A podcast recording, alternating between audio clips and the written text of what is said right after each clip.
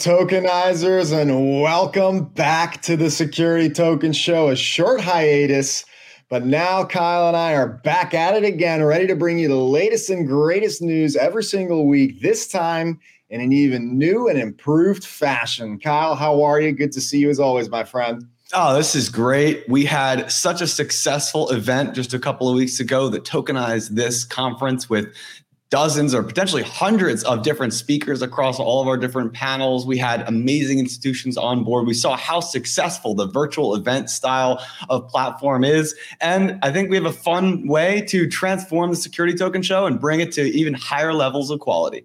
Absolutely. In the future, you're going to see all kinds of new segments. You're going to hopefully see some new interviewees and a lot more content from the industry beyond just our hot takes, which, of course, today is going to be the primary of the show since we've got a, you know, I think it's three or four weeks now, Kyle, we got to catch up. So we've definitely got some huge headlines you absolutely need to know about. And of course, as always, we love your feedback. We love your support. Thank you for everybody who's seen this show transform many times over uh, as we continue to bring it to new heights, as you just said, Kyle. So with that, are you ready, Kyle? Should we head into the token debrief? Let's dive right into the token debrief.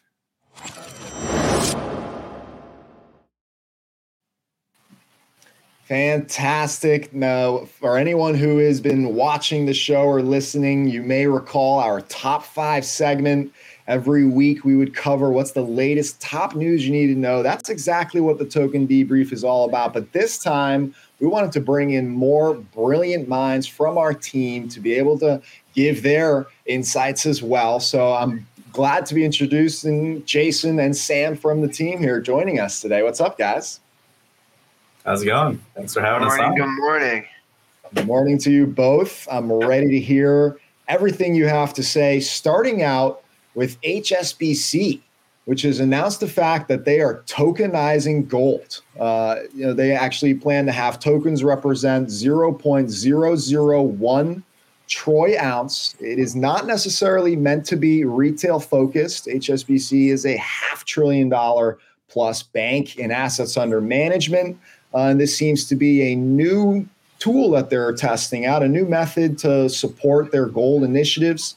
Uh, gold is, of course, rising in terms of uh, interest. Uh, and tokenization seems to be a pretty good use case. The idea that you could potentially redeem the gold. We've seen many other similar use cases around gold tokenization come to market. I'd love to hear what everyone thinks. Does HSBC have something that others don't?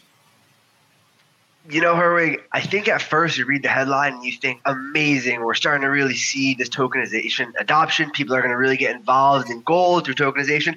But if you kind of look beyond the veneers, I really don't know if this headline's as big of a, a big of a deal as you may think. Um, an issue we've seen in the market since really inception is that very low liquidity, very wide spreads, we see almost no volume trading. And so if you're an institution or even an investor, why would you go and buy tokenized gold instead of buying it online with a with a small margin via the spot price or go and buy the GLD ETF? I don't necessarily know if this is going to really change much just because we're not in a position right now where investors can really take advantage of something like this. Uh, that's that's definitely a, a good take. Does anyone agree with Sam? Yeah, you know, I think that there's a really interesting piece here where when we talk about blockchain technology and its implementation, it's only actually effective when the entire life cycle of the process is on chain. If you have any intermediaries that are not leveraging the solution, it defeats a lot of the purpose. So, from my perspective on this type of thing, this is really blending the financial asset, which, as you mentioned, Sam, I don't think that there's healthy liquidity here really to be able to trade. But there is a pretty significant problem in identifying and validating where the actual gold is stored and enforcing the redemptions themselves. And that's one of those pieces where if you can tie that to the actual asset and to the transacting token, you can actually have a much more efficient process in streamlining gold management. So, presumably, this actually has much more to do with the types of institutions that actually hold the gold and create those investment style of products that, as with a lot of tokenization, may just end up being behind the scenes. No, I think that's a, a good point from both of you. Uh, and we do recall that is not necessarily retail focused. I'll read a quote here from John O'Neill, who's the global head of digital asset strategies, markets, and security services at HSBC. And he says, in addition to demand to native digital assets, we are seeing appetite for tokenization solutions that can maintain a link to specific real world use cases such as gold. Uh, that that definitely gives me the the idea that it's definitely more experimental than than anything. They're gauging demand. Uh, I think we'll have to see if uh, you guys are indeed correct uh, in terms of adoption. Uh, maybe there is good feedback from their their clients. Maybe they do want tokenized gold. I also struggle to see without the full impact of tokenization. You know, at at 100% liquidity being there, potentially lending services and, and other kinds of benefits. I'm not so sure I, I see the purpose either. The only thing that I also have to add is that it just seems like a lot of different companies are exploring the tokenization of commodities, which, at least to some regard, shows that the ones that are in the know are taking this very seriously, which perhaps will present some real solutions in the future. Oh, no doubt HSBC will take away a lot of good insights from this. Uh, and that's hopefully best practices they'll be able to apply in other use cases. And the more they do tokenization, the more they, they can learn and take advantage of it. So I think it's great in the end. All right, moving into our next article, we have Switzerland's their Helvetia Phase 3 pilot uses the Swiss franc CBDC for their financial institutions. They are launching another CBDC for wholesale, you know, large jurisdictions. This one coming from the state itself. So, what do we think about CBDCs? Does anybody have a take on this space? I'm def- definitely happy to kick it off with the fact that you know whether it's stable coins or central bank digital currencies, I do got to acknowledge their infrastructure and their key component to you know securities markets. We need to be able to settle on chain to fully take advantage of atomic swaps. Uh, institutions care less about the fact that uh, it is a central bank uh, activity because they're quite used to already dealing with this in the traditional sense. Uh, so I actually think for them it's a good thing that they're able to you know work with the state to be able to issue a, a central bank digital currency. It's what we call wholesale central bank digital currency. So the intention is not for it to suddenly reach Swiss citizens to be used in, in retail capacity. This is meant for exactly the layer, I believe, of being able to settle uh, tokenized securities and other things. In this case, referencing the uh, the bonds that they're planning. You know, I, I think you touched upon a great point there, Herwig there's got to be a fine line in terms of where these governments think they can go with CBDCs because I think once you get to the point, as you mentioned, that they're not there yet, but once you get to the point where they're trying to get into the hands of citizens, that's when you start to see the people who have lots of security concerns about who's watching their money, where their money's going, who's controlling their money. I think that can be a fine line. Whereas if governments try to to to breach into that area too soon, it can really, really hurt not only the CBDC argument, but hurt security tokens as a whole. Because I think you're going to see a huge facet of the population that doesn't want the government knowing where all their money's going. They don't want them to know that they have control over potentially where they're spending, and so they have to be very, very careful here. Um, so I'm definitely with you there. I think it's just something cool to bring up too is the fact that they're using their you know, Swiss Interbank Clearing SIC operated by SIX. Um, as we all know, SDX platform comes from SIX.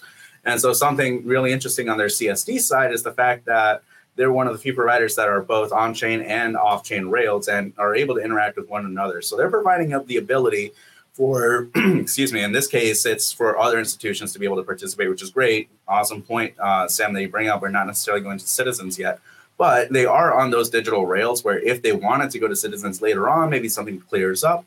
You know, when you reach that point, you don't have to choose between people that are fully on chain or not. You can interact with one another. And this is something I brought up multiple times on the What's Drippin newsletter when SDX comes out with different issuances and whatnot, is the fact that this is such an interesting uh, technology that they can leverage. Um, and so they're uniquely positioned here.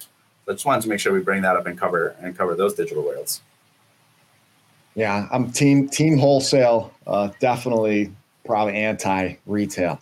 Uh, moving on, let's get into number eight. We're going to head over to Colombia, where the Bolsa de Valores, which is their uh, Colombian stock exchange, they now have a crowdfunding platform, A2 Censo, uh, with the idea being to enable uh, the the crowd to invest small sums of money, crowdfunding, to be able to grow uh, small and medium sized businesses, which to most economies represent lots and lots of businesses. Uh, so this is a very interesting move. You you don't really see too commonly. I can maybe think of of Israel and some other stock exchanges that have kind of taken on this this route, but a crowdfunding platform tied to one of the com- you know the, the country stock exchanges. That's a pretty big deal. And now they uh, they've been around, but now they are supporting uh, specifically Hyperledger, Fabric, and Besu uh, for this, uh, presumably in order to enable a lot of the benefits like liquidity and, and other things. Anyone got a hot take here? Anyone got a, interesting insights to share? I'm hopeful that the first step here is them just accepting whether it's stable coins like USDC and others or investment through crypto, just because that process seems much more efficient, especially when you talk about smaller countries and their banking institutions.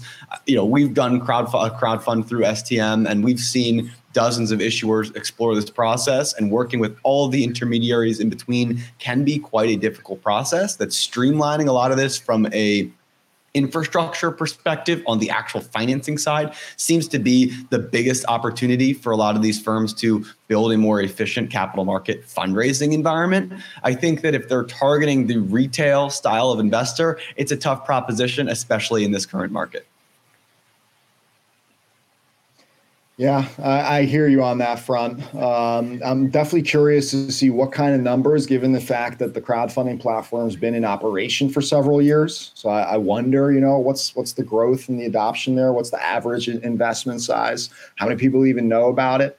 I will highlight though that it is cool that they intend to use the tokenization to manage collateral uh, for their OTC derivative margins uh, as one of their uh, proof of concepts. So I do think that collateralization is one of those key to unlocking uh, crowdfunding markets and just tokenization in general.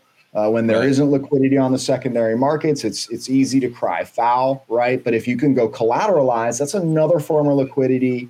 Uh, it's been very popular in crypto. It's been very popular in traditional real estate and just the efficiencies of being able to collateralize tokenized assets and securities is, is just a huge use case that I think as a even if I'm investing a small sum, uh, it would be pretty cool to know that this marketplace I could potentially at least get liquidity in the form of a, a loan as opposed to relying on the the Colombian Stock Exchange. Again, don't want to speak to the the levels of volume and and how efficient it actually already may be. I think that's a good point. Um, if anybody's actually invested in a crowd fund before, I, have participated in supporting different businesses through many of the largest platforms, and you know, a lot of times it feels like you just you know you invest and then that's kind of it. So providing a, a opportunity for collateralization presents a, a really unique opportunity there for investors. What did producers prepare for the, our next article here? Maple launching on Base, which is by Coinbase, of course, their latest uh, layer two that we saw earlier. Um, we we saw Backed uh, launch the first security token, and now it looks like already we're seeing a second one thanks to Maple.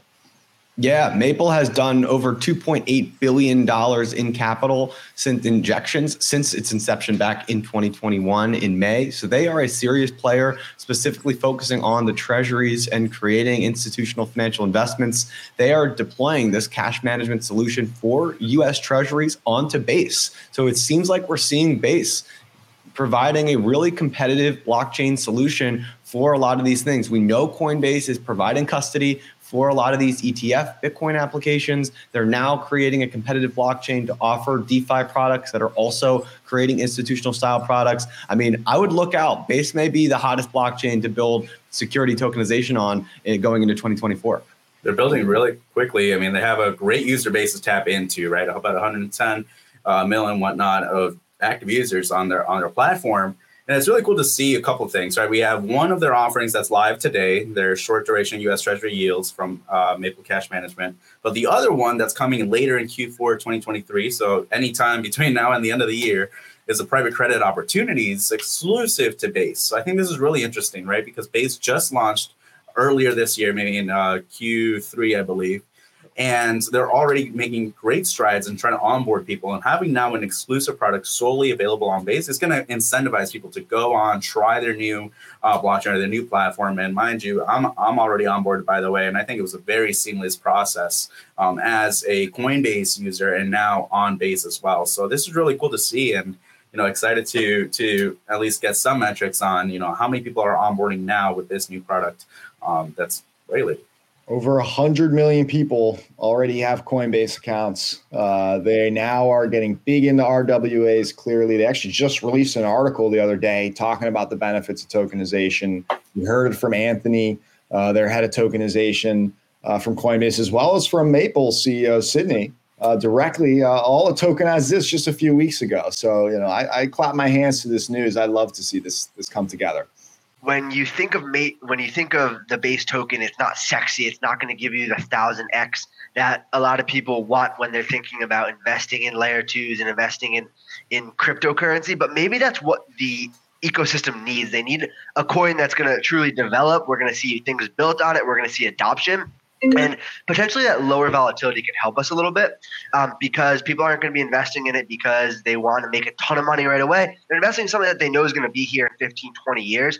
And could we potentially be seeing the beginning of, you know, 2000, 2001, all the people invested in pets.com and we know where that is now. Maybe we're starting to see those Amazons and eBays pop up that aren't necessarily as sexy, but in 15, 20 years, you're going to be really, really happy that you put a few dollars into it. That I guess I guess time will tell. Let's head over to With number. That, yeah, please introduce it, Sam. Absolutely. So this is super exciting for me. Um, I know all of us have really looked into Blockstream in the past. We've spoken about the BMN1 token, which is the Blockstream mining note. What it did is it provided all different types of investors, mostly accredited, um, with access to Bitcoin hash rate at the enterprise grade facility. So instead of investing in Bitcoin as a whole, you can now invest in these miners. The same Blockstream token has recently launched the ASIC note and is successfully closed. And what it is, it's a Bitcoin denominated vehicle to market. And now investors can receive a Bitcoin on Bitcoin return. And Kyle and I have spoken about this a lot that when you're in the crypto space, it's important to look at returns not necessarily in a USD um, basis because you're not investing in that same currency. It's important to look at it in the currency you're investing in. And so now a 5% return on your Bitcoin investment should be seen as a 5% return on the Bitcoin that you invested, not necessarily the US dollar value because of the volatility. Um, and so what this is, it's going to be, it's going to have invest, uh, investor protections. It's issued on Liquid, which is a layer two solution, and it's going to offer an opportunity to capitalize on the potential upside of historically low ASIC miner prices. We saw during the bull runs that ASIC miner prices get extremely, extremely high, um, exorbitant prices, and right now we're in a very quiet period. Could be an interesting opportunity. Do you guys have any thoughts on this?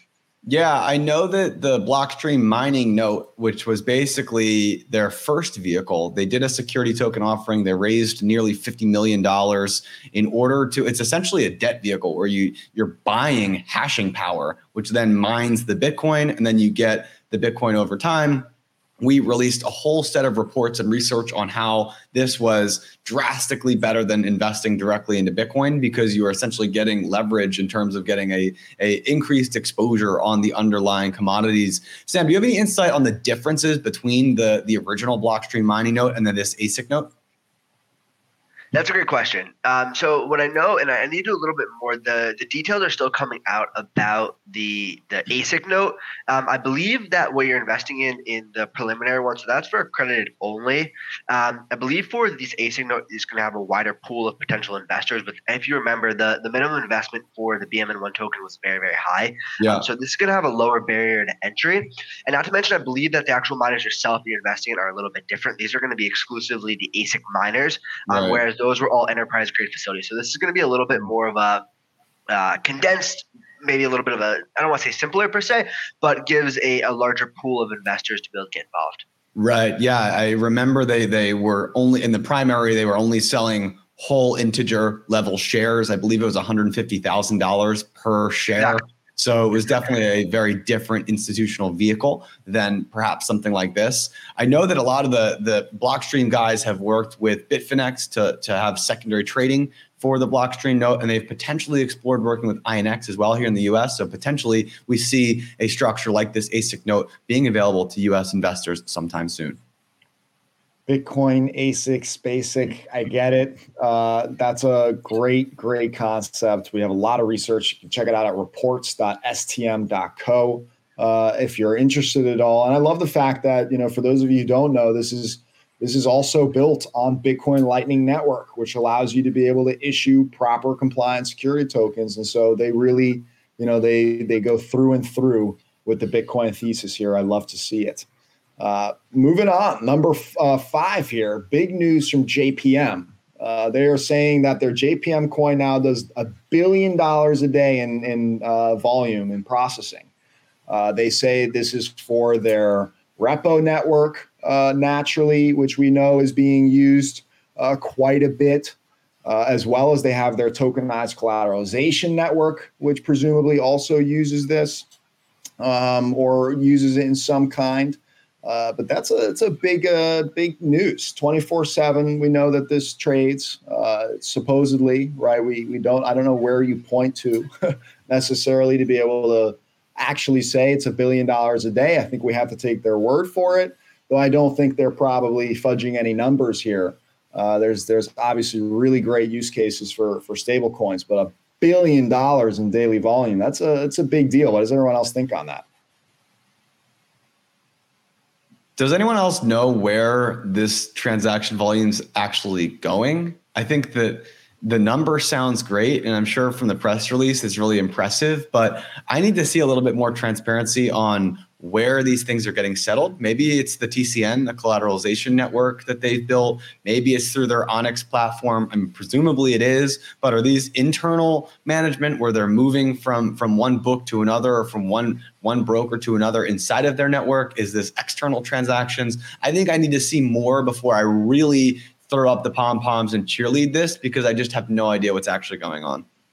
And that's a great point. I think we spoke about when they originally launched uh, the network that it's very privatized. There's not much on a public ledger that you can see. And so brings up a really, really good point. Where exactly is this money being transacted from? I would have to, I'd bet that's probably internal. Um, but that was kind of one of the, the downsides of, of everyone that was super excited when they launched their own token. Thing is, none of this is public. We don't know any of it, and they're likely not going to divulge much of that information to to us because why would they? So would love some more clarity there as well. Yeah, if I had to put my money on it, I guess I'd go repo transactions. You know, just doing bank to bank liquidity and and then leveraging the tokenized deposits. Herwig, what are your thoughts? Uh, yeah, I, I don't want to point it to any one specific thing. I think obviously it's probably all of the above. Um, I do recognize from their article that uh, at least uh, JPM, they viewed, I believe, in three different uh, buckets. They say an internal ledger, a shared ledger, and a universal ledger in terms of the use cases. So, for sure, again, we're probably not going to get a lot of insight, but we do know some of the folks over there at the Onyx team. We had Kirthi doing a great job talking about their whole infrastructure and ecosystem that tokenizes this. Maybe in the future, we'll be able to get some light shed on this directly from the horse's mouth. Let's see what, what we can do here, folks.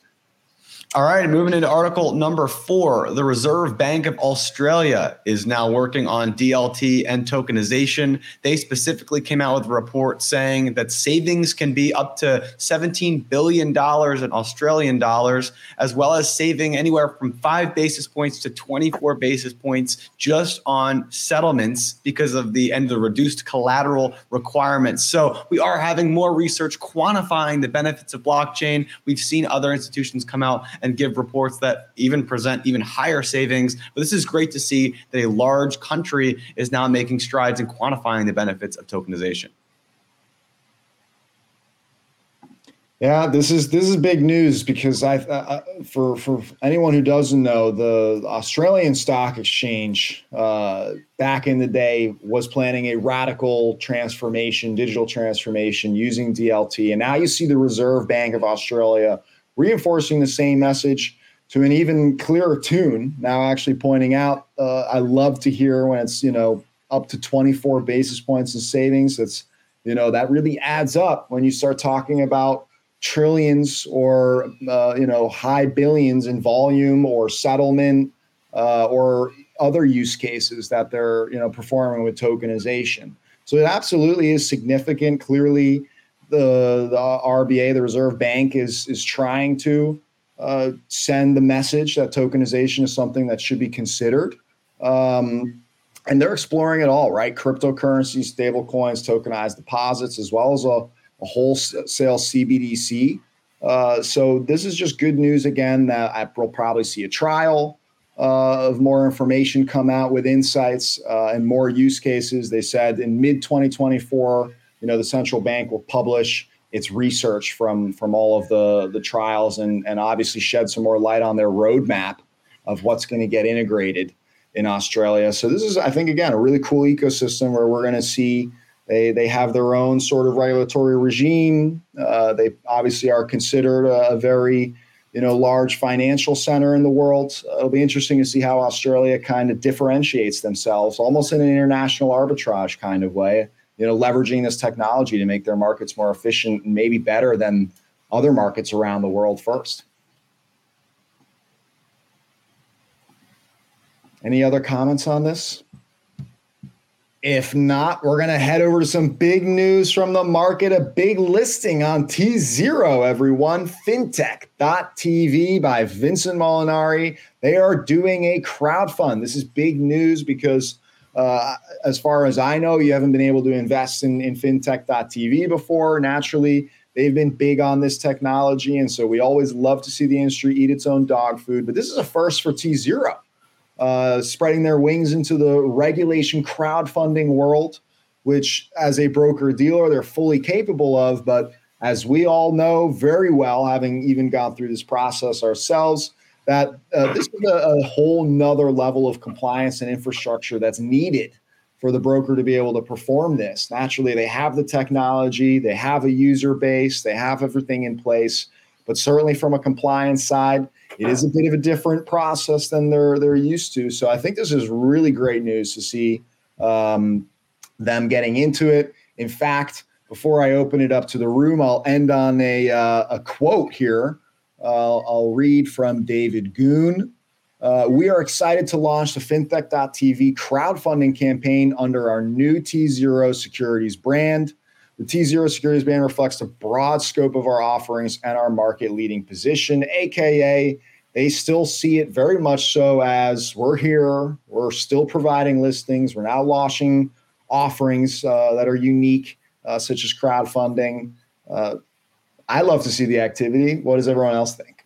It's really interesting to see to see this come out now. I mean, they just announced that they were going to start supporting primaries a bit earlier this year, and now the new rebrand to tZERO Securities. So nice to see them, you know, in line here. Um, I will say, you know, they I, I, personally didn't really hear much news come out of them over the past say 12 months or so, and so now for these like call it three announcements to come out within months of each other is really cool. You know, four dollars per class seat on non-voting common stock or fintech TV. They cover a wide wide variety of uh, subjects, anywhere from sustainability, blockchain, tech, finance, um, SDGs, and ESG. So anyone that for them, since it's a crowdfund, anyone that watches their show that's already a supporter, it's a great opportunity for them to take advantage of. I do have a hot take though. You know, this is now a you know tZERO. I think we mostly knew them from the secondary market uh, perspective. Now they're bringing in primaries, and as we know, you know, to do specifically a crowdfund under Reg CF, you have to be a crowdfunding portal. So they have all these capabilities. Is tZERO now siloing off to be their own thing where they're offering all services under one roof? And are they going to be maybe restricting themselves from working with others? Or do you think they're still open to integrating with other players around the ecosystem? Time will tell on the integration side, that's for sure. um, clearly, they. Uh, I, am not surprised at all about the the primary market side. We've seen just about every uh, broker dealer that announced any kind of a marketplace end up in many cases uh, actually first launching primary markets or eventually also getting into primary markets like tZERO is now. Uh, I can't. I don't. I, I, can't imagine that surprises too many people, given the fact that it would be very hard to be building a, a successful business on the trading fees from the trading volume that's happening in the space. So naturally, helping folks raise primary capital, uh, where they naturally will be taking a percentage on on the raise, I assume, you know that's another potentially fantastic business uh, revenue stream for them. It makes a lot of sense, I think. And I think when tokens are averaging, you know, eighty to two hundred dollars a day, and in trading volume, it's it's hard to uh, to keep the lights on, and so they kind of are forced to pivot. Um, and so that's what we're kind of seeing. Potentially, they they have no choice. Um, hopefully, it works out, but I think we're kind of at a point in time right now where the adoption of the secondary side hasn't gotten to the level that many of us thought for whatever reason. Um, and so we're going to see a lot of the players that were very excited about the secondary trading are now all of a sudden on the primary side and, and dealing with, with those kind of transactions. Because as, as you guys have seen, and as all you viewers have, have probably seen yourself as well, unfortunately, the, the ecosystem right now is not uh, conducive to a successful secondary, which hopefully will be fixed in the near future. Absolutely right. And going into our next article, our penultimate article here of our first token debrief, we have the World's Bank issuing a digital bond with Euroclear. This is a 100 million euro bond on R3's Corda. We've seen R3 since the very beginning, working with the largest institutions, bringing tokenized products to market. And this bond is going to be listed on the LSE, the Luxembourg Stock Exchange, who is creating this and issuing this or providing the, this infrastructure for it. And of course, Citi and TD Securities actually were facilitating this issuance. So you had some big players that were involved. Guys, we have another huge bond issuance coming to market. How do you guys feel about it? I'm pumped about it. I absolutely love uh, seeing big, big news like this. Uh, very interesting, uh, continuing uh, use of this real world asset kind of uh, focus, even getting drawn into a very institutional narrative, right? There, Euroclear is one of Europe's biggest clearinghouses. So uh, the fact that they are recognizing a new service uh, with tokenized securities issuance, specifically with the World Bank, uh, 100 million euros is definitely no small amount. They've got the infrastructure. They're working with the Luxembourg Stock Exchange. They've got, you know, fantastic uh, issuer agent like Citi. Uh, this is, of course, a very, very institutional deal in that eyes, but you know they're they're looking at this hundred million dollar or 106 million dollar, 100 million euro uh, bond as just the beginning. Uh, again, we're talking about efficiencies in the form of basis points, and when you balloon that to a, an industry uh, that's in the trillions, uh, which is what they believe, they of course see a huge opportunity, a business opportunity, a market efficiency opportunity. Uh, and so to me, I think this is all major, major news, uh, and maybe to some people, surprise, or at least to me, haven't seen as much activity coming from the Corda blockchain from R3. Uh, and so the fact that they chose uh, Corda for their bond issuance, I also think is a, a, pretty big deal, a sign that R3 is still very much so focused on this space uh, for Corda. Great win for R3.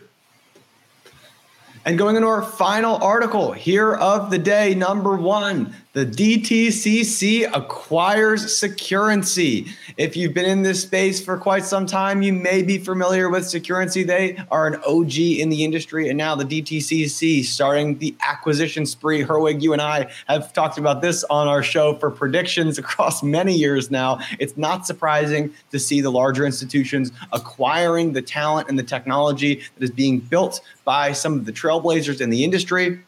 And so now we see the DTCC getting involved. Turek, what are your thoughts? We are finally uh, right, Kyle. Acquisitions are happening. You know, and it's not a really a hot take to say that uh, you know this is expected of the industry. Consolidation happens across the board everywhere. Um, but uh, this is a big deal because Securrency was an OG company, if you will. They've been around for a long time.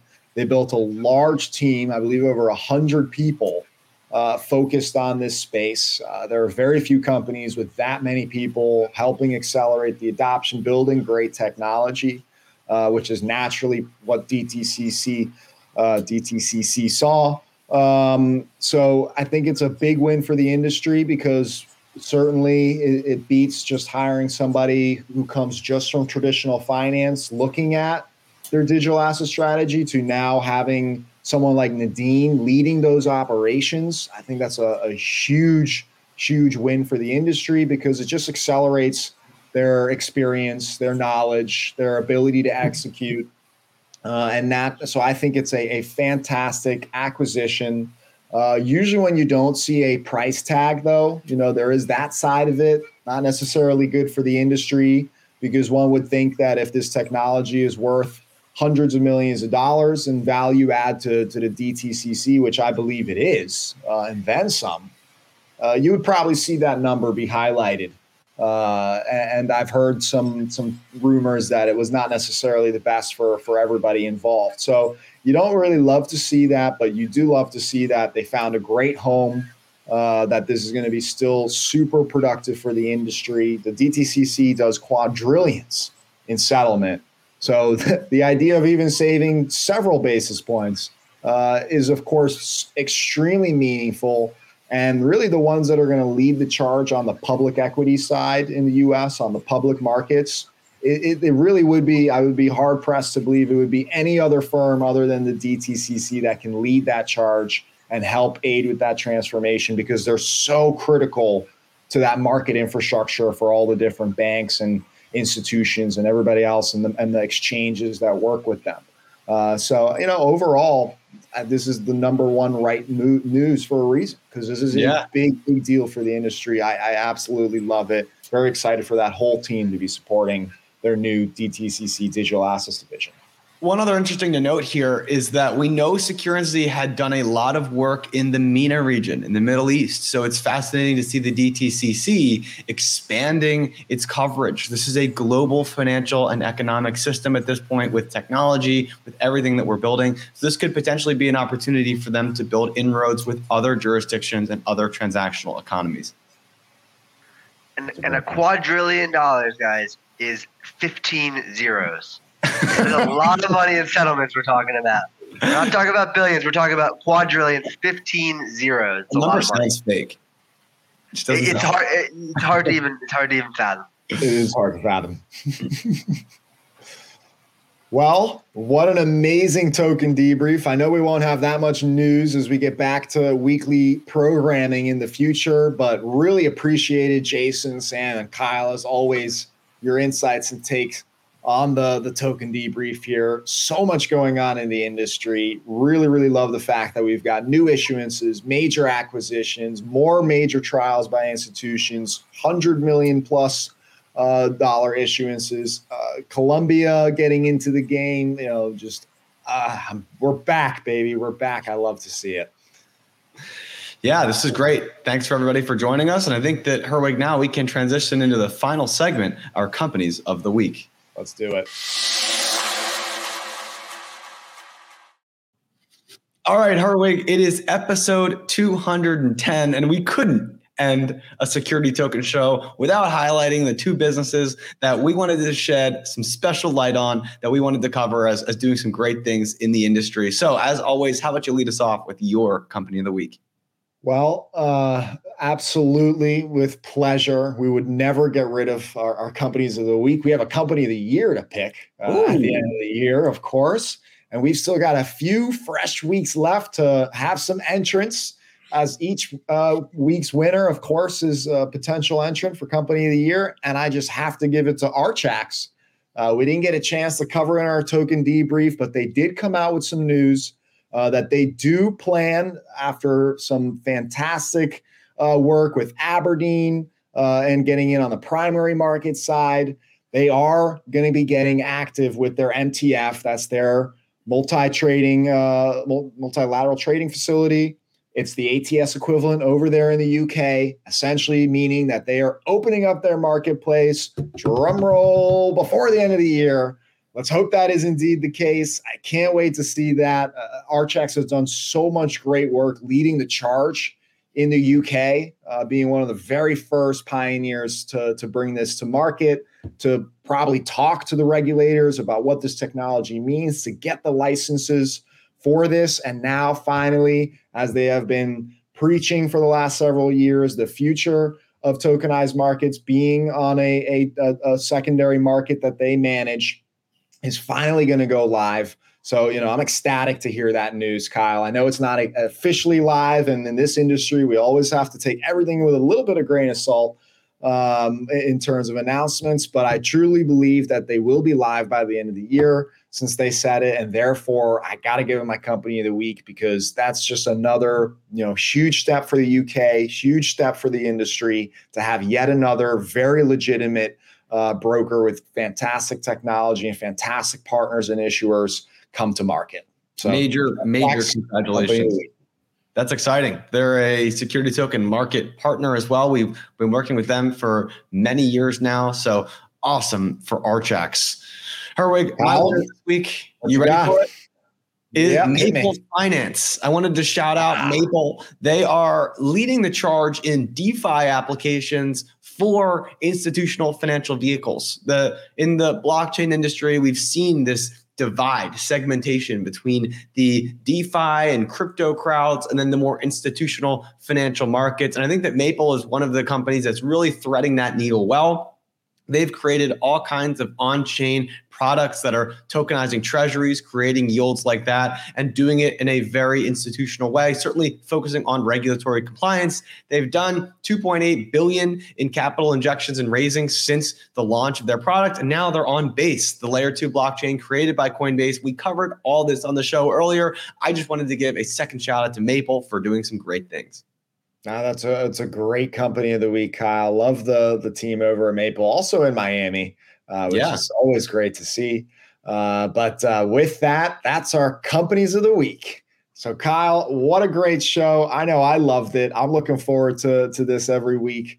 Uh, even bringing in some new correspondents, bringing in some new segments. And as I mentioned, hopefully we're going to start hearing it directly from the industry as we start bringing on guests uh, and interviewees onto the show. Uh, but we had to get right back to it. We couldn't let any more news slip through the cracks, could we, Kyle? No, we we had a jam-packed show today. I think that in the future we may roll out additional segments, as you mentioned. And as always, if you're watching, you want to join the show, you've got some announcements, you want to come on and chat about what's going on, please hit us up on LinkedIn, on Twitter, on YouTube, on wherever you think you can find us. We're always available and looking to meet with the next hottest company in the industry. Of course we are. And for those of you who have been watching and listening and supporting, and those of you who are new, welcome to the Security Token Show family. We'll catch you every Monday with this new format.